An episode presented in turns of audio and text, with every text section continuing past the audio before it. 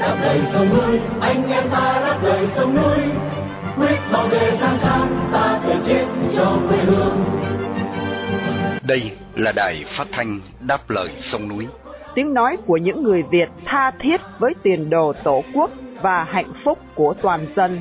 Do lực lượng cứu quốc thực hiện, phát thanh mỗi ngày từ 7 giờ 30 đến 8 giờ tối, giờ Việt Nam. Trên làn sóng ngắn 9.670 km chu kỳ.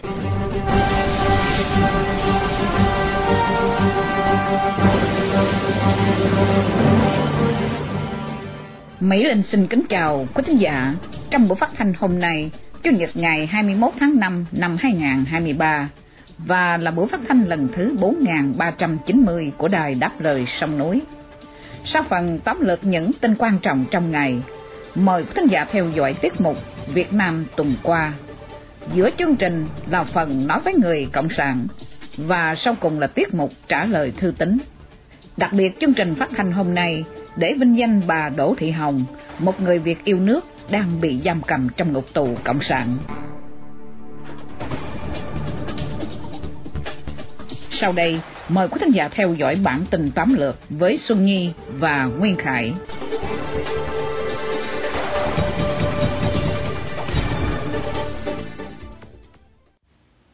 Công an Cộng sản Việt Nam gia tăng áp lực với gia đình tù nhân lương tâm. Công an thị trấn Bình Đại, tỉnh Bến Tre hôm 19 tháng 5 đã mời bà Nguyễn Thị Châu, vợ của tù nhân lương tâm Nguyễn Ngọc Ánh, lên trụ sở để thẩm vấn. Bà Châu cho biết, giấy mời gửi đến bà vào chiều tối ngày 18 tháng 5 và yêu cầu bà có mặt vào 9 giờ sáng hôm sau. Lý do được biết là nhằm trao đổi một số vấn đề có liên quan đến việc phát ngôn trên mạng xã hội. Bà Châu cho hay, trong buổi làm việc, công an yêu cầu bà xác nhận quyền sở hữu danh khoản Facebook An Dương Nguyễn Phú và xác nhận các bài viết là của bà. Sau 30 phút làm việc, bà Châu đứng vậy ra về.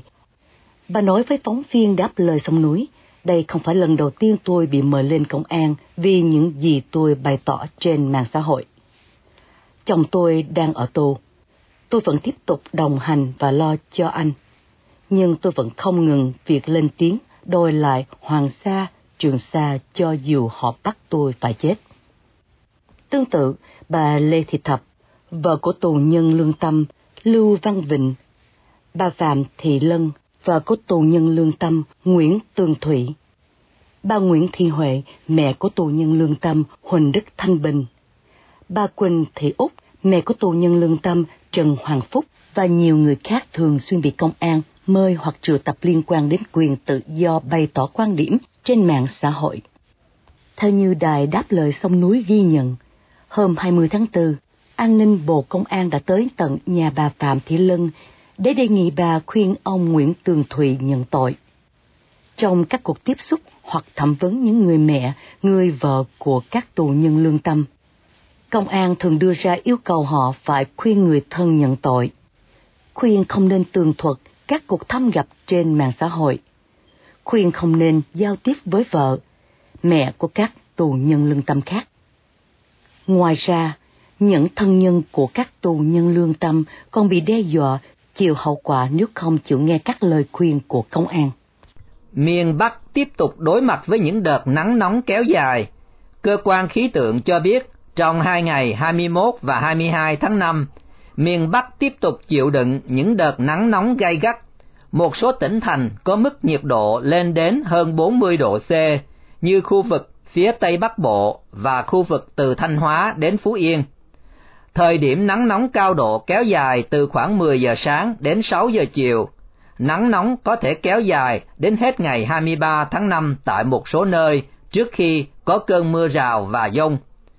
Do ảnh hưởng của nắng nóng gai gắt, độ ẩm trong không khí giảm thấp, gây ảnh hưởng nghiêm trọng đến sức khỏe của người dân, nhất là những người bệnh, người già và trẻ em. Tình trạng nắng nóng kéo dài còn có thể gây ra tình trạng mất nước, kiệt sức, đột quỵ do sốc nhiệt với cơ thể người khi tiếp xúc lâu với nhiệt độ cao. Các bệnh viện trở nên quá tải do số lượng bệnh nhân tăng cao. Tình trạng nắng nóng có thể gây ra cháy nổ và hỏa hoạn ở khu vực dân cư do nhu cầu sử dụng điện tăng cao và nguy cơ xảy ra cháy rừng. Khí hậu khắc nghiệt, nắng nóng kéo dài cộng với việc tăng giá điện, thiếu điện khiến cho đời sống của người dân vốn khó khăn càng trở nên khó khăn hơn. Tổng thống Zelensky dự hội nghị thượng đỉnh G7 và kêu gọi giúp đỡ Ukraine chống Nga xâm lược. Hôm thứ Bảy 20 tháng 5, tham dự hội nghị thượng đỉnh khối G7 tại Nhật Bản. Tổng thống Volodymyr Zelensky đã kêu gọi hãy giúp đỡ Ukraine kháng chiến chống Nga xâm lược. Lãnh đạo bảy nền kinh tế giàu có nhất toàn cầu cũng đã đồng ý thắt chặt các lệnh trừng phạt đối với Moscow và giảm tương tác với Trung Cộng. Theo lịch trình tối 20 tháng 5, Tổng thống Zelensky có các cuộc gặp riêng với các nhà lãnh đạo G7. Cuộc gặp đầu tiên của ông là Thủ tướng Ý Giorgia Meloni, ông Rishi Sunak, Thủ tướng Anh. Theo Reuters, ngoài các cuộc gặp gỡ song phương với các nhà lãnh đạo G7, ông Zelensky cũng sẽ gặp các nhà lãnh đạo của Ấn Độ và Brazil, hai quốc gia có mối quan hệ gần gũi với Moscow. Hai quốc gia này cùng với Nga và Trung Cộng tạo thành nhóm PRIC. Hội nghị thượng đỉnh G7 lần này được xem là nhắm mục tiêu vào Nga và Trung Cộng.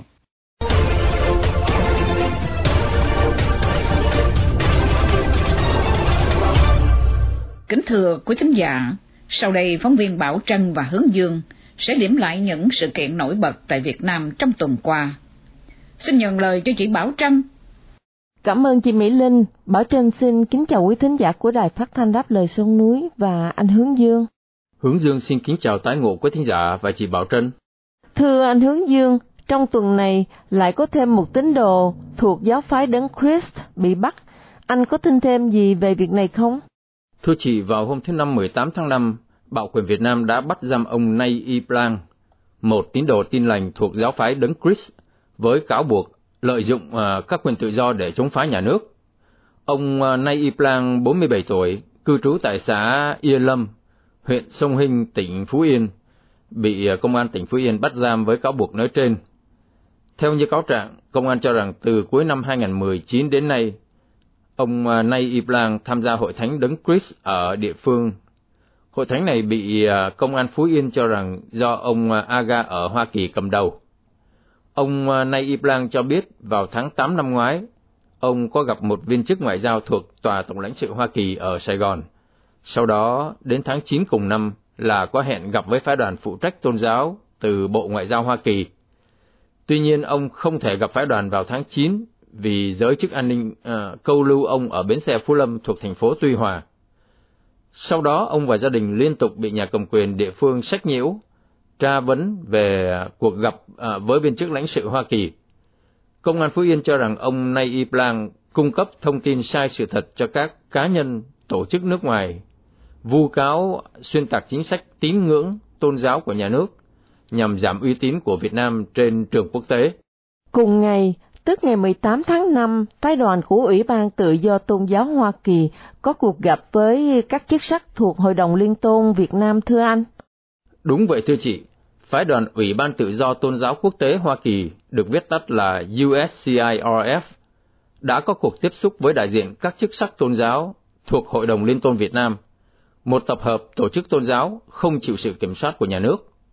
Dẫn đầu phái đoàn là ông Frederick Davy, ủy viên của USCIRF, cùng viên chức của Tổng lãnh sự quán Hoa Kỳ tại Sài Gòn. Cuộc gặp diễn ra tại Chùa Giác Hoa Sài Gòn, thuộc Giáo hội Phật giáo Việt Nam Thống Nhất. Đại diện các tôn giáo thuộc Hội đồng Liên tôn Việt Nam đề nghị chính phủ Mỹ có biện pháp cứng rắn trừng phạt các quan chức Việt Nam xâm phạm quyền tự do tôn giáo bằng cách áp dụng luật Magnitsky.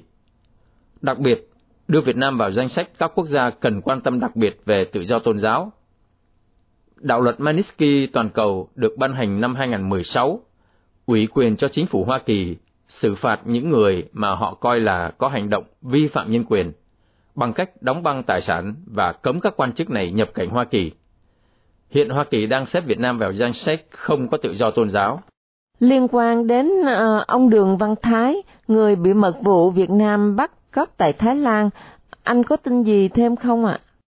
Thưa chị, bức thư chung của 19 tổ chức nhân quyền quốc tế ký ngày 18 tháng 5 được gửi đến văn phòng cao ủy của Liên Hiệp Quốc về người tị nạn ở Thụy Sĩ, kêu gọi cơ quan này hối thúc Việt Nam trả tự do cho ông Đường Văn Thái, người được cho là à, bị mật vụ Việt Nam bắt cóc ở Thái Lan vào trung tuần tháng 4 vừa qua. Lá thư không quên nhắc đến nhà báo Trương Duy Nhất, người cũng bị mật vụ bắt cóc và hiện đang thụ án 10, 10 năm tù giam với cáo buộc tuyên truyền chống nhà nước. Lá thư bày tỏ sự lo ngại cho sự an toàn của hàng trăm người Việt tị nạn ờ, tại Thái Lan có nguy cơ bị bắt cóc hoặc bị cưỡng bức hồi hương bởi mật vụ Cộng sản. 19 tổ chức nhân quyền này cho rằng vụ bắt cóc nhà báo Trương Duy Nhất và ông Đường Văn Thái đều vi phạm trắng trợn luật lệ quốc tế về tị nạn và nhân quyền của nhà cầm quyền Việt Nam. Trong thư chung gửi người đứng đầu cao ủy của Liên Hiệp Quốc về người tị nạn, ngoài việc kêu gọi bảo vệ quyền tị nạn, các tổ chức này còn hướng tới đến việc xóa bỏ các hình thức tra tấn và án tử hình trên khắp thế giới. Thưa anh, liên quan đến Trung Cộng, thì lại có tin là tàu khảo sát của Trung Cộng lại quay về bãi tư chính của Việt Nam. Tin này ra sao thưa anh? Vâng thưa chị, theo dữ liệu của tổ chức Marine Traffic, tàu khảo sát hướng dương Hồng 10 của Trung Cộng đã quay lại bãi tư chính vào ngày 17 tháng 5 và đang hoạt động tại vùng đặc quyền kinh tế Việt Nam. Vào hôm 15 tháng 5, chiếc tàu này rời vùng đặc quyền kinh tế Việt Nam đi về khu vực à, đá chữ thập, nhưng bất ngờ trở lại bãi tư chính, nơi có các giàn khoan khai thác dầu khí của Việt Nam. Ông Raymond Powell, à, người nghiên cứu các vấn đề Biển Đông tại Đại học Stanford, cho biết là dựa theo bản đồ cáp ngầm năm nay, điều mà ông nghĩ đến là đường dây cáp ngầm dưới biển. Nhưng điều này chỉ có thể giải thích đường khảo sát từ Đông Bắc đến Tây Nam của chiếc tàu này. Bên cạnh đó, chiếc tàu khảo sát này lại cần có một đội hộ tống quá lớn, khiến người ta nghi ngờ đây là một thông điệp gửi đến bảo quyền Việt Nam nhằm khẳng định Trung Cộng sở hữu các mỏ khí trong vùng biển này. Cần biết là trong đợt đầu tiên xâm nhập vào vùng biển này, phía Việt Nam điều hai tàu kiểm ngư đến giám sát, cộng với một tàu hải cảnh. Tuy nhiên đến hôm 17 tháng 5 chỉ còn một chiếc tàu hải cảnh có mặt. Và cuối cùng, thưa anh, tin tức về nhà máy lọc dầu lớn nhất Việt Nam đang trực diện với nguy cơ phải ngừng sản xuất là sao thưa anh? Thưa chị, nhà máy lọc dầu Nghi Sơn lớn nhất Việt Nam đang trực diện với nguy cơ phải ngừng sản xuất vì không đạt được thỏa thuận tái cấu trúc tài chính để trả nợ trước tháng 11 tới đây. Theo thông tấn uh, xã Nikkei Asia loan tin trên vào ngày 17 tháng 5, trích dẫn phát biểu của Tổng Giám đốc người Nhật Hasegawa So là nhà máy nói trên đang cần thêm hỗ trợ về tài chính của hai chính phủ Nhật Bản và Việt Nam. Cần biết là cứ vào mỗi tháng 5 và tháng 11, nhà máy Nghi Sơn phải thanh toán các khoản nợ vay mượn. Khoản thanh toán 375 triệu Mỹ Kim cho tháng 5 này đã có. Tuy nhiên đến tháng 11, nhà máy phải thanh toán 277 triệu Mỹ Kim. Đang gặp khó khăn. Hiện nhà máy Nghi Sơn và các ngân hàng đang đàm phán kế hoạch tái cấu trúc nợ nần Phía cho vay đề nghị gia hạn thêm hơn 3 năm cho thời gian thanh toán khoản vay 2 tỷ Mỹ Kim. Đối với đề nghị này, cả bốn nhà đầu tư vào liên doanh phải đồng thuận với kế hoạch. Tuy nhiên, tập đoàn Petro Việt Nam chưa đồng ý vì cần có sự chuẩn thuận của cấp cao hơn là Bộ Công Thương Việt Nam. Theo một nguồn tin, các nhà đầu tư nước ngoài trong dự án liên doanh 9 tỷ Mỹ Kim này gồm à, Idemitsu Kosan, Kuwait Petroleum Europe, Mitsui Chemical, đã có thư đề nghị nhà nước Việt Nam chuẩn thuận kế hoạch vừa nêu. Hà Nội dường như hiểu rõ phía đối tác Nhật Bản không thể để cho nhà máy phải đóng cửa vì những hệ quả ngoại giao và kinh tế của biện pháp này. Cần biết là nhà máy lọc dầu Nghi Sơn bắt đầu hoạt động vào năm 2018 với công suất thiết kế 200.000 thùng dầu thô mỗi ngày. Tuy nhiên, nhà máy này đã hoạt động chừng 10% công suất đó và cung ờ, cấp cho thị trường trong nước từ 30% lượng xăng dầu tiêu thụ. Nếu nhà máy ngưng ờ, sản xuất sẽ dẫn đến tình trạng ờ, thiếu hụt nghiêm trọng xăng dầu ở Việt Nam. Chuyên mục Việt Nam tuần qua đến đây tạm chấm dứt. Bảo Tranh xin kính chào quý thính giả của Đài Phát thanh Đáp lời sông núi. Chào anh Hướng Dương, hẹn gặp lại tuần sau. Hướng Dương cũng xin kính chào tạm biệt quý thính giả và chị Bảo Trân. Xin hẹn vào Chủ nhật tuần tới cũng trong chuyên mục Việt Nam tuần qua.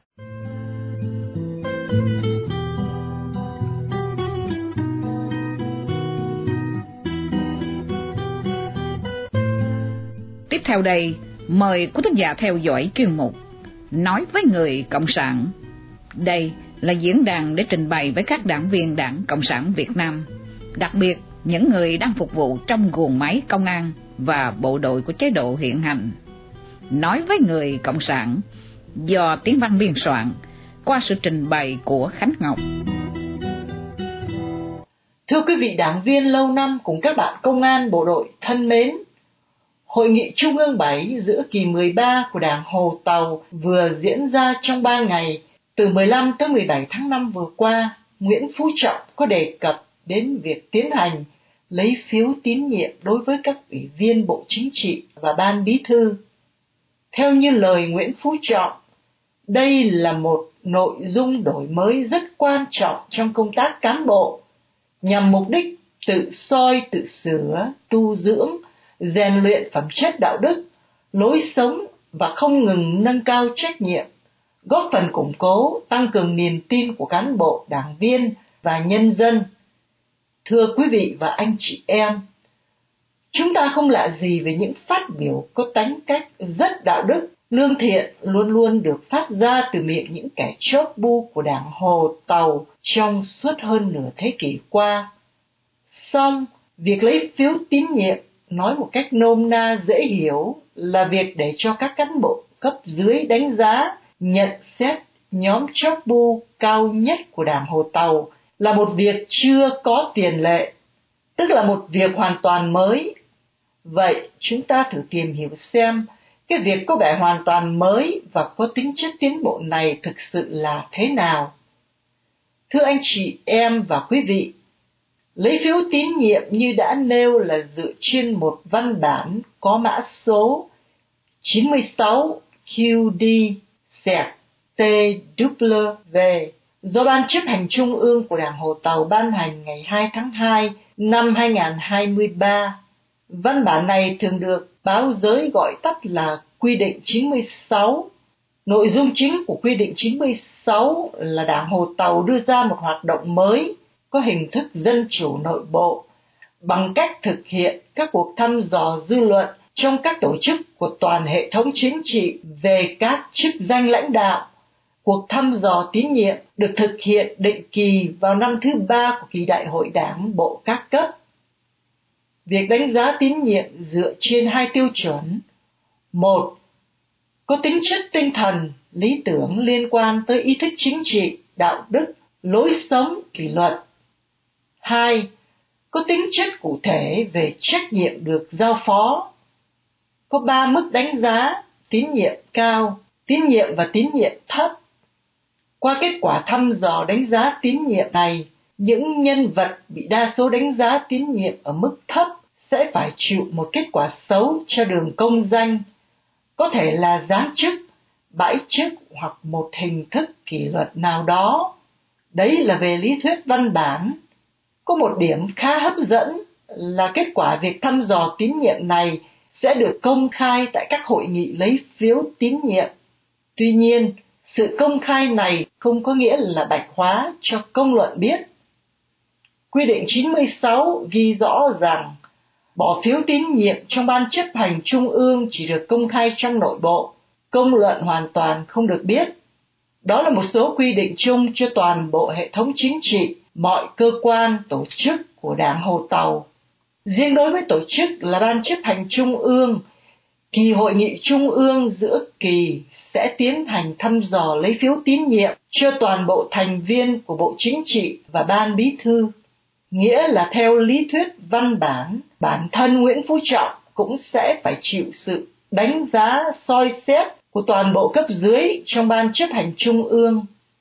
Nghĩa là cũng vẫn trên phương diện lý thuyết. Nguyễn phú trọng có thể bị đánh giá tín nhiệm loại thấp và bị loại khỏi ban chấp hành trung ương qua việc lấy phiếu tín nhiệm.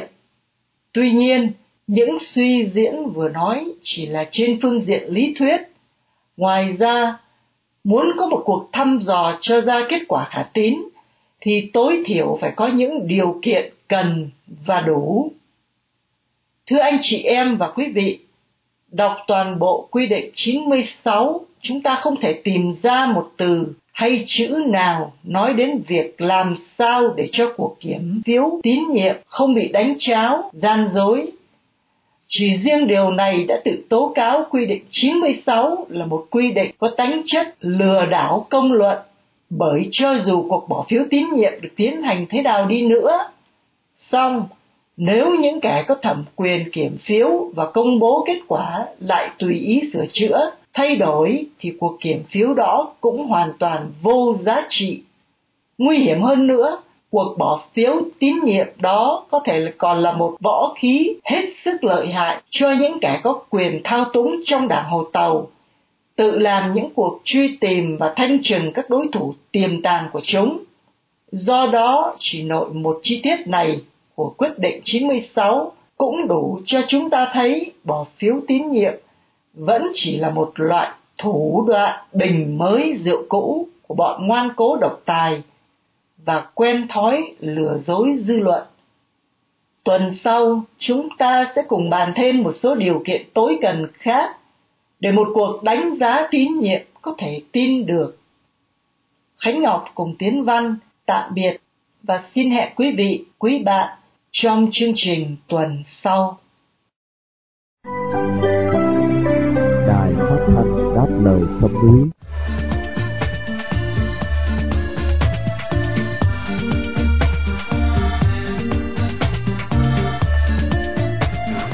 Kính thưa quý thính giả, sau đây là tiết mục trả lời thư tín sẽ do phóng viên Minh Nguyệt cùng ông Quang Nam, giám đốc đài đáp lời sông núi thực hiện.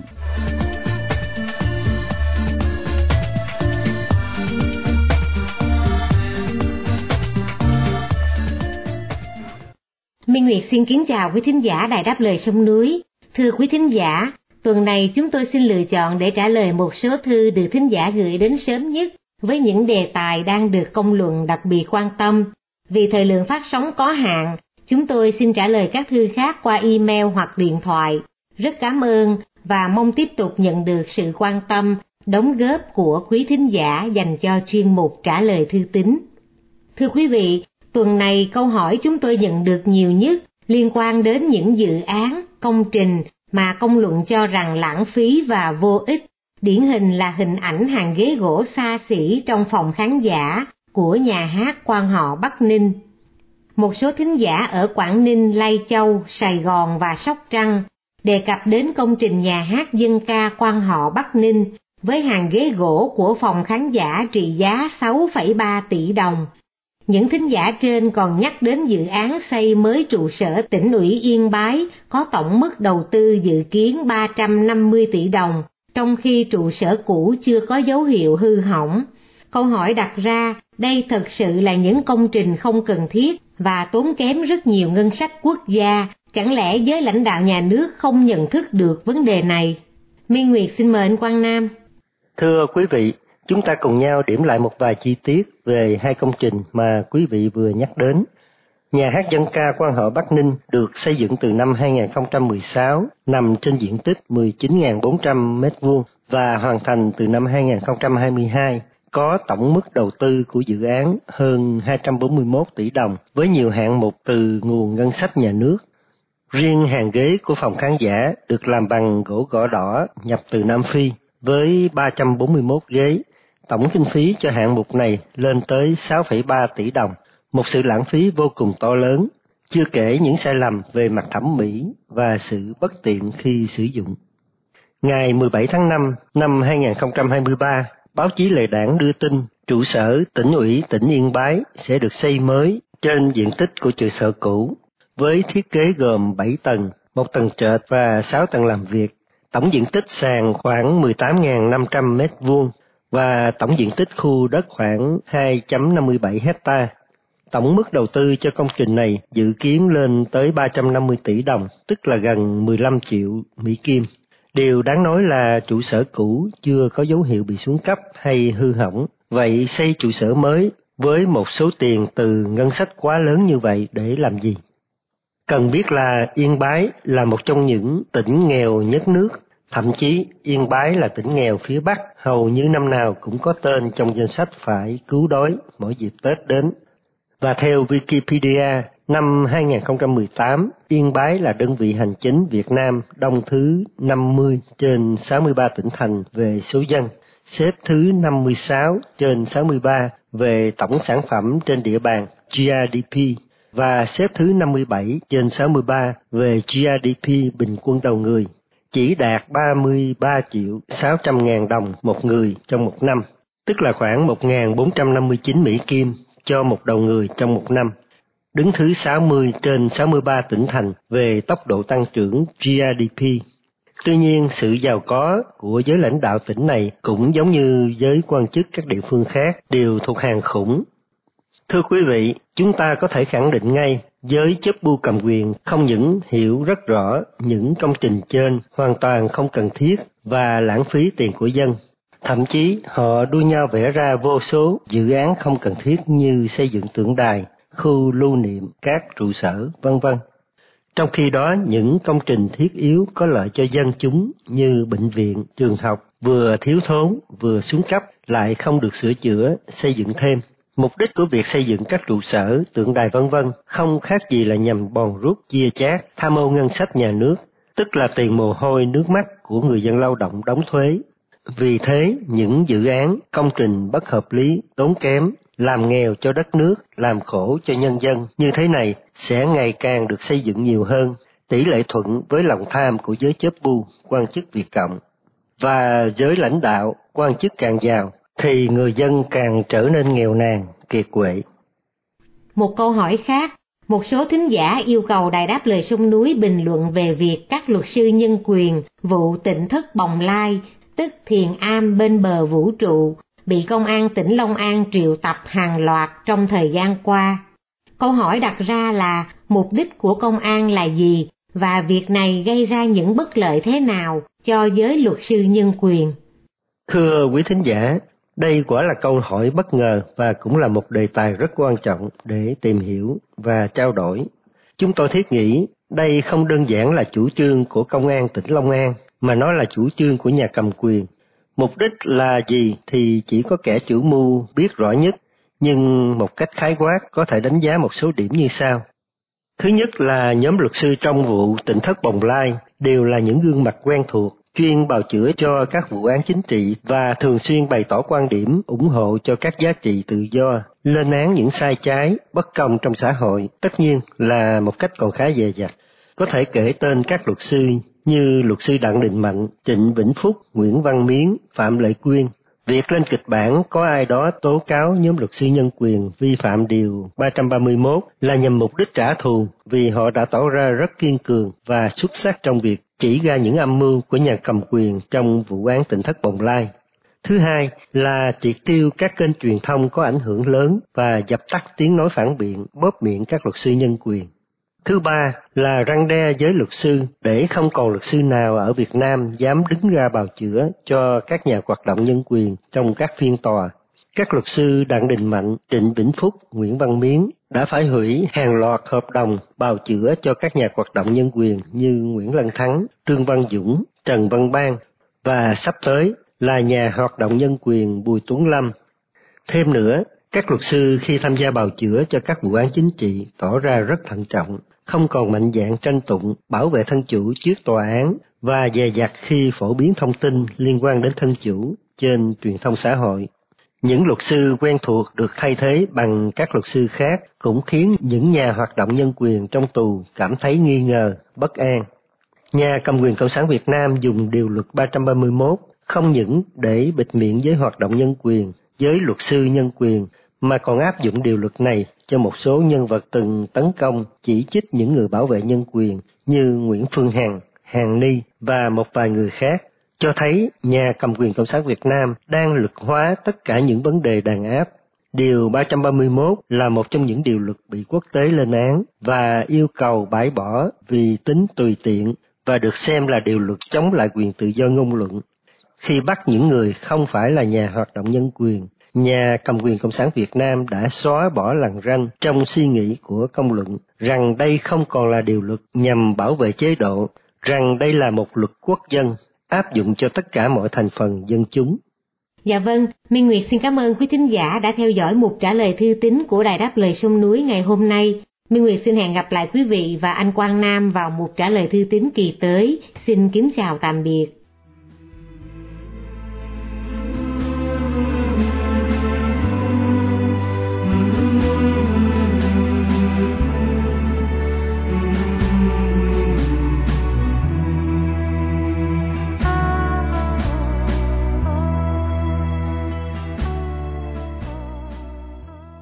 Khi chia tay trong buổi phát thanh tối nay, mời quý khán giả cùng đài đáp lời sông núi, nhớ đến bà Đỗ Thị Hồng, sinh năm 1957, bị bắt ngày 14 tháng 2 năm 2012 với bản án 13 năm tù giam. Một người Việt đang bị nhà cầm quyền cộng sản giam cầm trong ngục tù vì lòng yêu nước, lẽ phải và sự đóng góp tích cực vào tiến trình dân chủ hóa Việt Nam.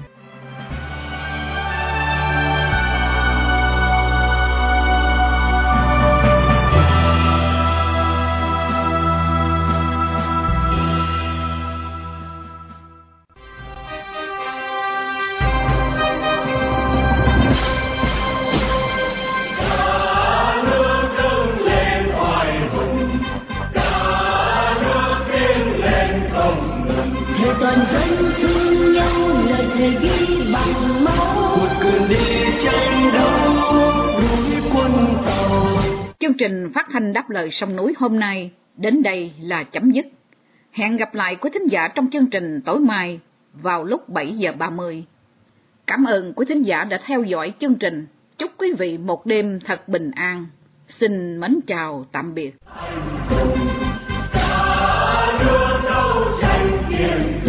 Vì tình yêu non sông, vì tình thương